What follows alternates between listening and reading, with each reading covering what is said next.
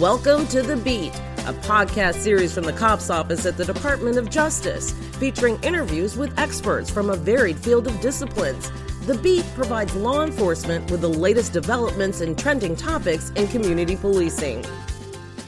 Hello, I'm your host, Jennifer Donelan, and welcome to The Beat. Today we're going to be learning about Out to Protect, or OTP. Out to Protect is a tax exempt organization, a 501c3. It was founded in 2009 with a focus on providing training grants for law enforcement and scholarships to law enforcement recruits who are out as gay, lesbian, bisexual, transgender, or a straight ally, and who are outstanding role models for their fellow professionals. They also seek to create greater awareness of the gay, lesbian, bisexual, and transgender professionals working in law enforcement and to support those pursuing law enforcement careers. OTP is one of COPS new partner organizations, and the partnership focuses on enhancing the capacity of LGBTQ liaison officers and units. We've got a lot that we're going to be discussing today, and it's valuable. I'm really excited about this. We are truly excited to have Greg Miraglia with us. OTP is led by Greg. He is a 35 year veteran of law enforcement Mr. Miraglia has a master's degree in education administration and a bachelor's degree in business. He teaches five courses in LGBTQ studies and a variety of law enforcement courses, including human relations, workplace harassment, community policing, and one of the only state certified hate crime investigation courses in the state of California. We are really lucky to be joined by Greg right now. Greg, thank you so much for being here. Well, thanks, Jennifer, for having me. I'm very excited about this. So you have a 35 year career. How did you get started in law enforcement? Why did you pursue a career in law enforcement? Well, I never thought as a young kid that police work was even going to be on my radar. I had always wanted to be a teacher, go figure. And my dad, who's a 30 year career firefighter, had a good friend who was a deputy sheriff. This is back in 1978. And he said, Hey, do you want to go on a ride along with this deputy? And I thought, sure, why not? And by the end of that shift, I was completely hooked. It was in my blood already. I knew that that is exactly what I wanted to do. So I dove headfirst into the career and started out as a police cadet and never looked back. That's amazing and really does drive home the power of the ride along and just being exposed, being able to peel back the curtain and see what's really is involved in becoming a police officer. And when you get that experience and those opportunities, it can really open your eyes to a whole new world. And for you, a 35 year career and you're teaching. So I guess that all worked out for you. It absolutely did. And I can honestly say, I remember every single solitary thing we did that day on that ride along. I mean, all the different things I've been able to do in an amazing career. But when I think about that first ride along, it is still very vivid to me. And I agree with you. I think that this is how we're going to grow future law enforcement officers by reaching out and getting people involved and exposing young people to the excitement and the challenge of the profession. Absolutely. It's a huge tool. So let's talk about Out to Protect. Can you please break down for the listeners what exactly Out to Protect is? And can you really key in on the fact that while we have LGBTQ liaison units in several of our police departments, there's been a key piece that's been missing as an overarching umbrella, right? Is Out to Protect serve to sort of fill that? Well, yes. Out to Protect came about in 2009 after I wrote my first book. And I always had a vision of taking the proceeds from that book and whatever else would come to put into some sort of a scholarship program to support LGBTQ recruits who wanted to become law enforcement officers. My belief was at the time that the best way to get law enforcement comfortable with LGBTQ people was for those people in law enforcement who were part of the community to come out and to have good role models.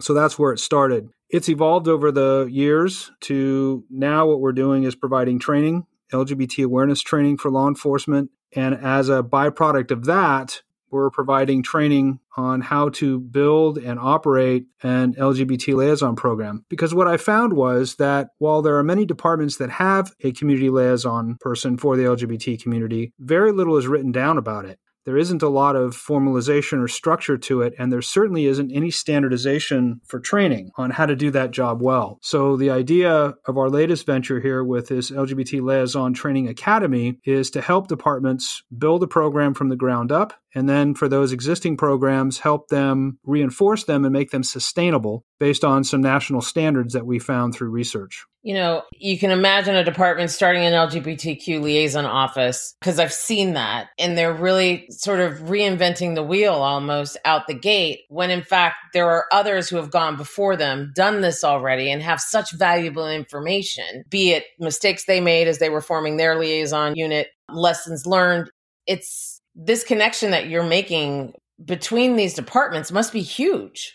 I think so. You know, the history of LGBT liaison programs, I've been able to trace it back to 1962. San Francisco PD was one of the first to appoint Elliott Blackstone, who was a police officer at the time, a straight ally, to be the liaison to the community. But even in that initial program, there was nothing that was formalized or really written down about it. We went out and we surveyed across the nation programs that were existing. And as you said, there were a lot of people that were doing it, but not a lot of information was being shared. And there certainly wasn't a whole lot documented. So we collect responses and ideas from people about how the program should be constructed and the qualifications and the job duties. And we've been able to amass that now in writing where there are some standards and recommended best practices that we can then provide in terms of training for new programs. Greg, could you give us an example, for instance, of one of those best standards of practice? Worked with one department and stood as a shining example for others.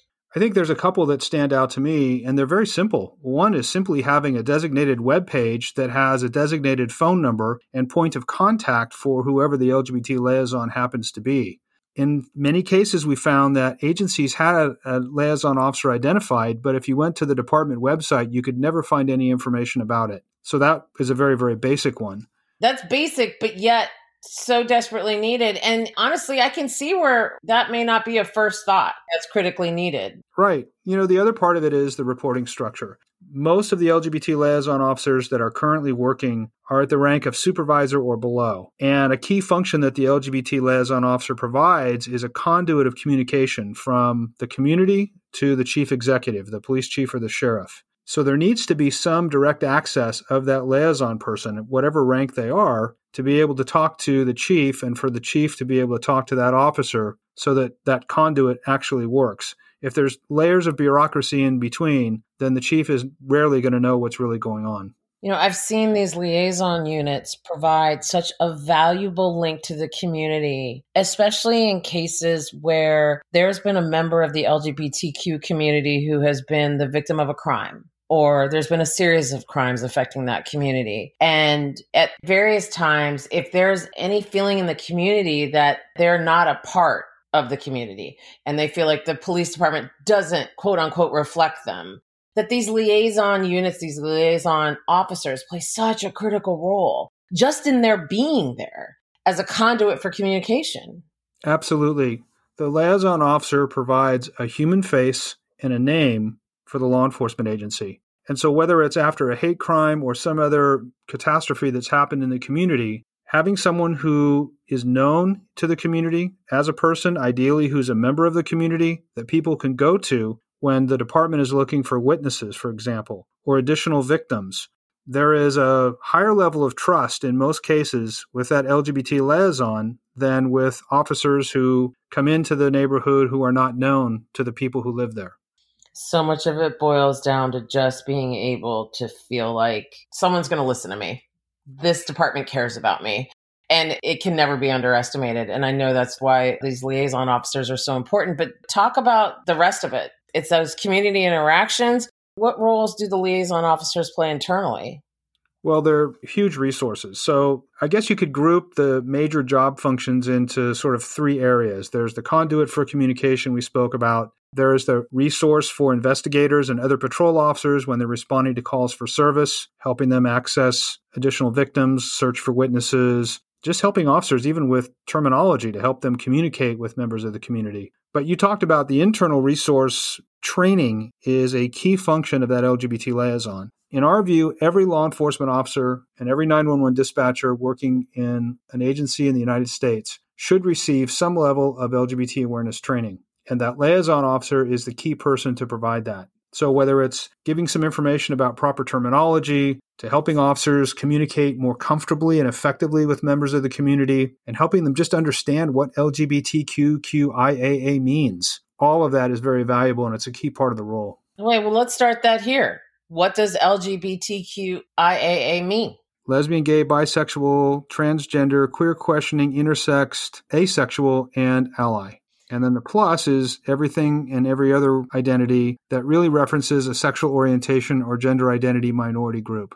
And just that ability to have that training, to have that exposure, to have those officers exposed to just, hey, this is what it means because these are members of your community that you serve you're going to respond to 911 calls. You never know what you're walking into. And these members of your community need to feel that you're there for them just as much. And just as simple as knowing just what that stands for really says a lot about an organization, says a lot about an officer. It's, it's a familiarity, it's an ease. And I think that that goes such a long way to improving community relations with law enforcement, which is such a focus. There's so many efforts within law enforcement to do that. And out to protect how is your work with cops now providing that framework for those departments to continue moving in that right direction? Well, I've been a longtime fan of the cops office, and for the reason that I'm able to access so many different resources. I teach community policing and have taught law enforcement classes for several decades now. So being able to draw upon successful programs that have been proven, you know, in other jurisdictions around the country is great. It's a one-stop shop. So, what I'm looking forward to is being able to get the word out about the training and the training grants and the scholarships that we provide as an additional resource to law enforcement agencies. There's 18,000 of them or so in the country. And so getting word out to everybody about what's available and what we can do to help them is a big challenge. And the COPS office is a great place, a warehouse, if you will, of amazing resources. And we're going to be very excited to be part of that really is going to help extend your reach. And that's it. You know, people are desperate for information. Half the battle is just letting them know that the resource is there. Exactly. And a lot of the resources we're able to provide, even the basic training courses that we offer online, we're able to provide for free. We understand that dollars are tight and agencies have to prioritize where they're spending their training dollars. So it's exciting for us to be able to get the word out that if you want to do LGBT awareness training for your personnel in your department, you can access that at no cost. So if I'm a police leadership, I'm listening to this podcast and I'm learning about Out to Protect for the first time, and I want to reach out to you because we are creating a liaison office. What am I getting from first point of contact with your organization? Well, we have a website at outtoprotect.org, and you will find all the information about training grants that are available there, as well as the training courses. And you can register and begin that training immediately right from that website. So that's our sort of base place to reach out to us.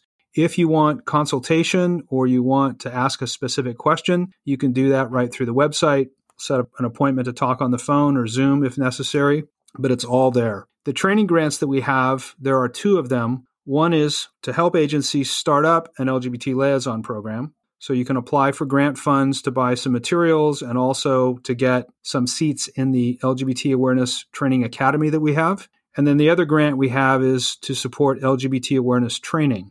So if your agency is looking to do some training in house, maybe you want to bring in a speaker or you want to buy some materials for that training, you can also apply for a grant there. Let's talk about departments who have had long-standing liaison offices who have put together these programs, been successful at it. What does that look like or an example of a department? I think there are several out there. Certainly, Washington, D.C. Metropolitan Police Department's got a lot of history and a lot of success with their program. The one that strikes me as being a really great model is in San Diego. San Diego PD has not only an LGBT liaison officer, but they have a liaison appointed for all of their different communities. And that LGBT liaison is part of this team that meets regularly with the chief that can represent the interests of all subcommunities. And why I think that's important is that sexual orientation and gender identity transcends everybody else, all of the other subcommunities. There are LGBT people in the Muslim community and the African American community and the Latinx community and the disabled community and the Jewish community, for example. So, being part of a team and to have individual liaisons that represent all of those communities working together is, I think, an ideal model. Absolutely. You mentioned Metropolitan Police in Washington, D.C. I understand that they incorporated patrol or support of their patrol operations. And that's an ideal practice. The liaison officer should be a resource to everybody in the agency. So, if an officer responds to, let's say, a domestic violence call in a same sex household and is uncertain about how to approach that family or is having difficulty communicating with that family, then the LGBT liaison officer should be a phone call away. Now, that's a pretty big burden to put on one person in a large agency. So I understand that there's some limitations about somebody not being available to be on call 24 7. But that type of integration and knowing that that resource is available is a best practice for sure. Also, I think we need to stress too, Greg, that no questions off the table, right? You even break it down on how to write the position description for a liaison officer, how to do that the best way. Absolutely. The Liaison Training Academy, we call it an academy, by the way, because there are three separate courses that a person completes to put together an LGBT liaison program. But the master course, if you will, for the liaison program is very practical. Everything that participants do in that is designed to create something that is real that they can use for their program. So I mentioned earlier identifying a phone number, a dedicated phone number, developing a web page to provide easy access to the liaison, and then the job description, getting some of that documentation in writing so that the program becomes part of the organization and becomes sustainable in the long term. LGBT liaisons who get into it initially and build a program have to be thinking about who's going to take this over when I'm done with it or when I retire. So, building something that's sustainable that can be easily passed on to the next person or expanded to include more than one person is critical. OTP feels like it empowers a department to feel comfortable talking about it, feel comfortable planning it, feel comfortable setting up this liaison office because I can see where there would be people who, you know, if it comes to any subject matter with which you're not familiar, right? You can be hesitant. You don't want to say the wrong thing. You don't want to do the wrong thing you want to make sure that you're doing everything as best as you can, right? Just to put that very simply. To me, OTP sounds like it empowers the department to make sure that they're doing all of those things and that you can speak freely and you can ask the questions and here are the training tools. You know, we've got them all together under one website. You can go here and like you said, one stop shopping. We would like to think so. You know, there's still a pretty pervasive environment of homophobia and transphobia in law enforcement. And I think from just my experience in talking with officers of all level across the country that much of that homophobia and transphobia is fueled by just not knowing, by being uncomfortable with sexual orientation and gender identity in general. So, if we can provide some education and some awareness in a way that gives people language to use and increases their comfort, I think it's going to be good for all the closeted LGBT employees that are already working in law enforcement across the country. And I am hopeful that it's going to help agencies serve their individual communities more effectively and more comfortably. Exactly. You know, you just said something that I absolutely agree with. Just the establishment of a liaison office within a department. What does that communicate to LGBTQ officers within that department? What does it say to them?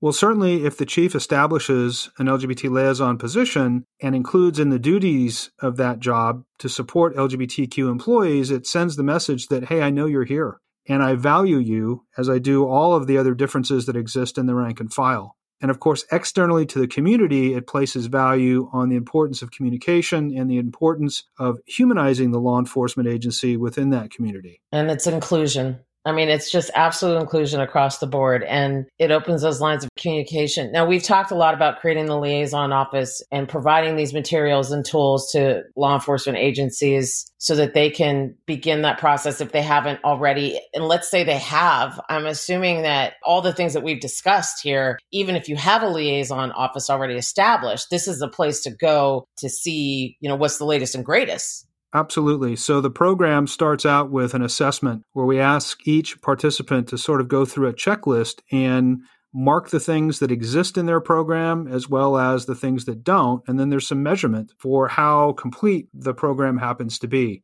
We think the training program will be beneficial for anybody, whether you've been an LGBT liaison for, you know, six years or six days, or if you're just wanting to start one, you don't even know where to begin we think that there's going to be some value there because, again, there's so much that has not been written down about this that where would you go look? How would you know if you're doing everything that is best practice? So we think we've been able to amass as much of that as we know, and it's going to be a learning process for us. I'm sure we're going to add to this list of best practices as we go along and learn. If you had to give an assessment on how you think the industry is doing as a whole when it comes to LGBTQ matters, It does feel like it's come a long way. It absolutely has come a long way. You know, we got back last fall from providing some LGBT awareness training at the FBI National Academy, which was the first time in the FBI's history that they had ever done any kind of LGBT awareness training. It was huge. And they are very committed to embedding that training into their new agent program. But my point is that I think that is a signal, or at least an example, of the changing tides, because this is the organization that 70 years ago was hunting down gay people in federal government, federal employment to weed them out. So now for them to come, you know, sort of full circle is huge. And their investment in training is certainly not unique. You know, agencies throughout the United States are doing it. In California, we actually have a legal mandate that all peace officers and all 911 dispatchers complete LGBT awareness training. It has evolved, but it most definitely has a long way to go. It's no time to relax. There has been a urgent call for police reform across the country in recent years, especially in light of the murder of George Floyd. How has that played out for the LGBTQ community in terms of its relationships with law enforcement? Well, I think when people look at use of force videos online and the very challenging stories that they read about and experience and hear stories from their friends, what it really does is compromise trust in law enforcement. And if you don't know anybody in law enforcement, if you don't have a face and a name to put to law enforcement, then it's very easy not to trust people that have as much authority and power as law enforcement officers do. So I would say the biggest challenge facing the relationship between law enforcement and the LGBT community as a whole is centered around a lack of trust and a lack of relationship. LGBT people want to see themselves represented in the rank and file of law enforcement, just like any other group does. So that's a piece of it too. And it's played out today in, I think, very damaging ways. For example, pride organizations, local pride organizers across the country have stepped out and banned police from participating in pride events. And that's an important opportunity for law enforcement to build those relationships and be present and to be visible and to demonstrate their at least allyship with the community. So when a pride group takes the step to ban the police, well, now the problem is even much worse. We've got to solve that. And I think that the solving of that starts with humanizing the law enforcement agency by providing a point of contact that has a face and a name. It goes back to what you said earlier. I see you. The power in this role really is the communication to the community that I see you. I recognize you and I'm here for you, just as I am here for any member of this community and breaking down those barriers. That's right. We talk in the Liaison Academy a little bit about procedural justice and how the tenets of procedural justice fit within the role of the LGBT liaison. And a big part of it is giving the community voice. Again, it goes back to that conduit of communication, but you have to have a person do that. It can't be a mechanical process. It can't be, you know, sort of a an anonymous town hall where you just sort of show up and listen to people you've never met before try and explain themselves. You mentioned the community meeting aspect, right? Or the town hall it tends to be the same people. You tend to be talking to the same community members over and over again at these meetings. And there has to be a concentrated effort by law enforcement to reach beyond the usual players because they're engaged. It's how do you reach the rest of the community? And this liaison office seems like the perfect conduit for that. I got a chance to walk with the newly appointed LGBT liaison officer at San Francisco PD. And we were walking through the Castro district. And again, she's relatively new to the role, but every five minutes we were having to stop because either a business owner or a citizen on the street recognized her, and she wasn't in uniform at the time, and stopped and talked with her. And some were just saying hi, some were getting hugs, but other people were saying, Hey, have you seen this problem over here? Hey, do you realize that there is a homeless encampment developing over here? But they knew her. And that was the key. They didn't have to look up a phone number and try to call the police or try to figure out the right bureau. They knew her name and they had her contact information. And I thought that was very powerful. It reminds me of walking the beat and the principles behind walking the beat, getting to know the people in your community where you're shaking hands and reaching out and actually touching someone and they become familiar with you. Same concept. Absolutely, it is. And if you boil it right down, really, this is just a way of building trust with people and building relationship with people. that is a big part that is missing, I think, from all that's going on today with law enforcement and communities. You talked earlier about something that I'd like to touch on now, which is sort of the investigative component with this the crimes against members of LGBTQ. In recent years, have you seen that the victims of crime are at a higher incident, a higher rate? Members of the LGBT community, has that begun to level out? Where are we there? And how does this parlay into helping with that aspect? In all honesty, I think it's very difficult to measure. Hate crimes, for example, motivated by sexual orientation or gender identity, are often the second or third most common bias motivation, according to FBI statistics. And here in California, it's typically the second most common bias motivation. But what we don't know are all of the hate crimes that go unreported. So we don't really have a good feel for how big or small this problem is. We do have a pretty good belief that LGBT victims are hesitant very often in coming forward and making a report to police because they don't want to be outed. They fear retaliation. They fear not being taken seriously by law enforcement or just fear of law enforcement in general. I think this is particularly a problem in the transgender community. You know, trans women of color, we believe, are victimized at an astronomical rate that we haven't really measured accurately. There's a lot that we just don't know. So, you know, that liaison out in the community educating people on what hate crimes include and urging them to come forward and report it if and when they ever happen is very important.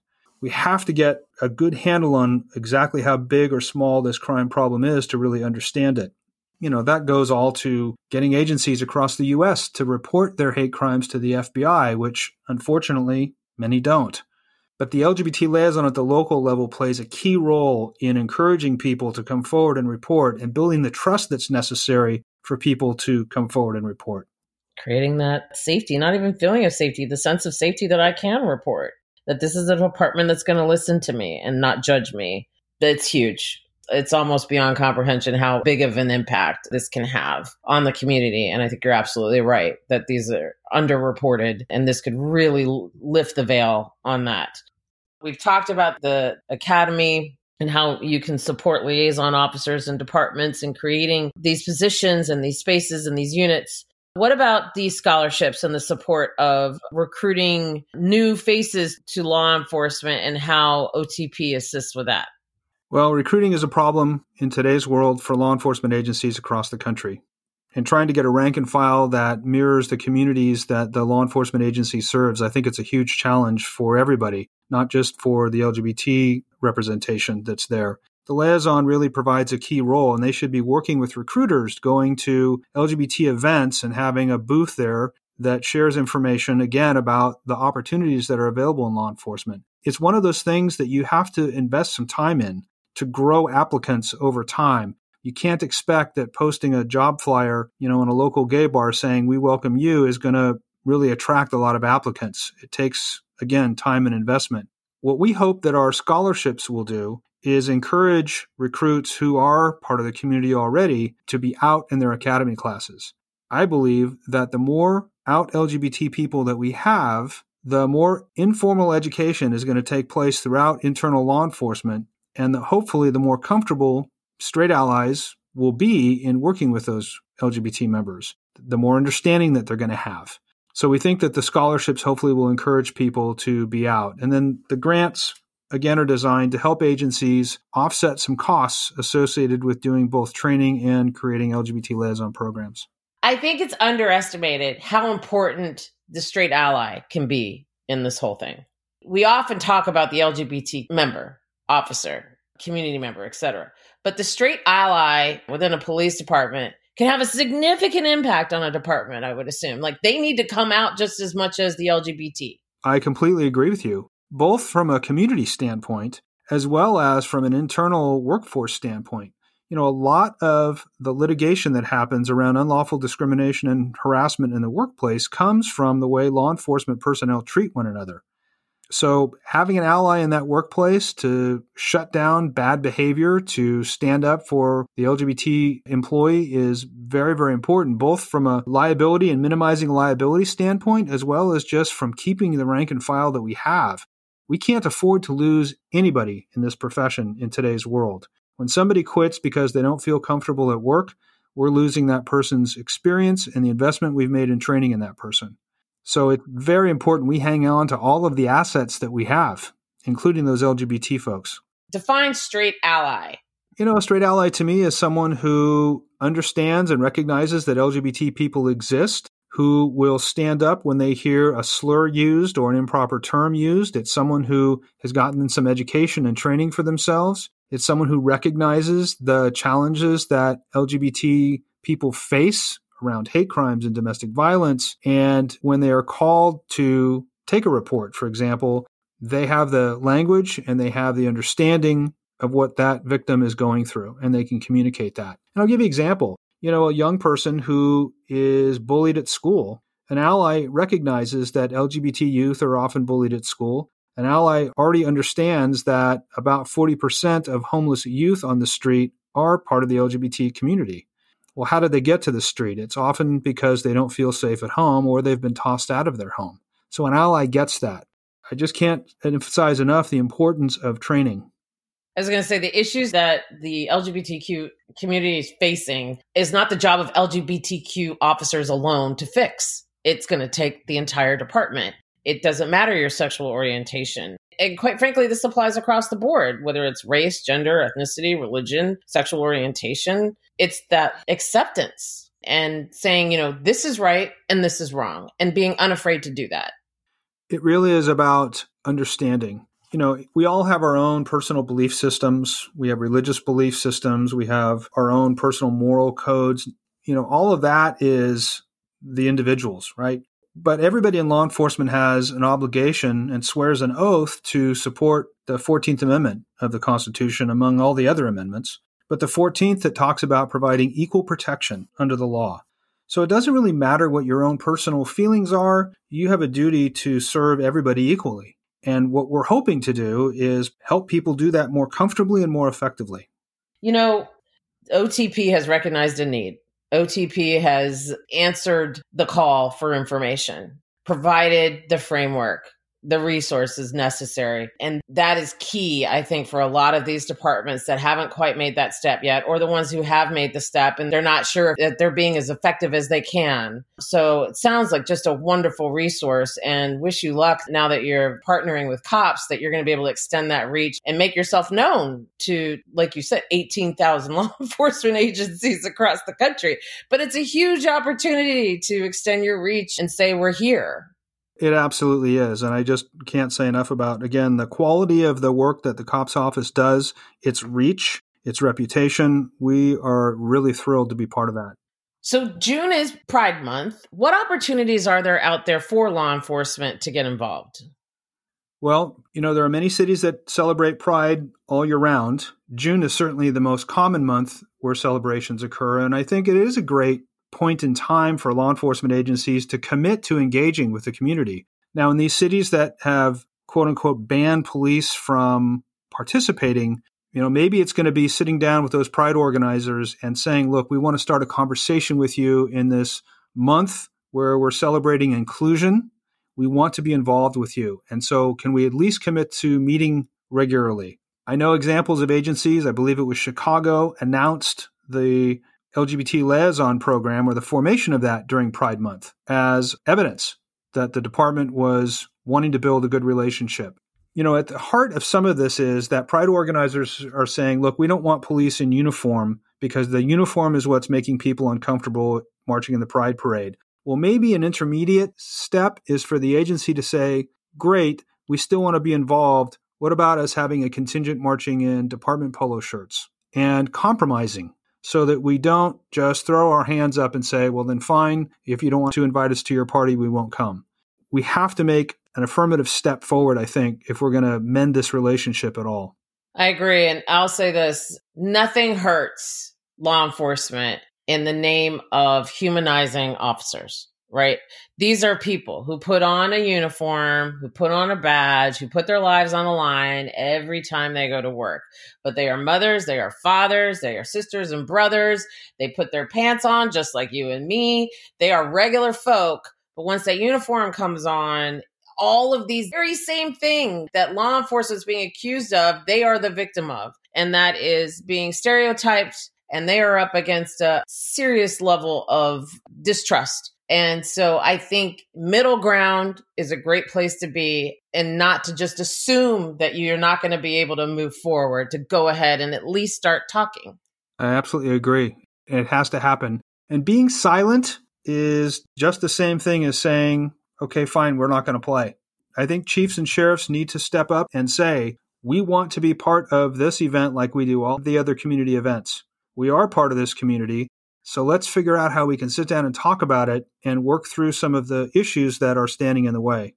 I want to make sure that people know how to reach you and where to find you. So if you could again provide the website for Out to Protect and is it okay if people actually reach out to you directly if they have questions or want to learn more? Is there a way to contact you, Greg?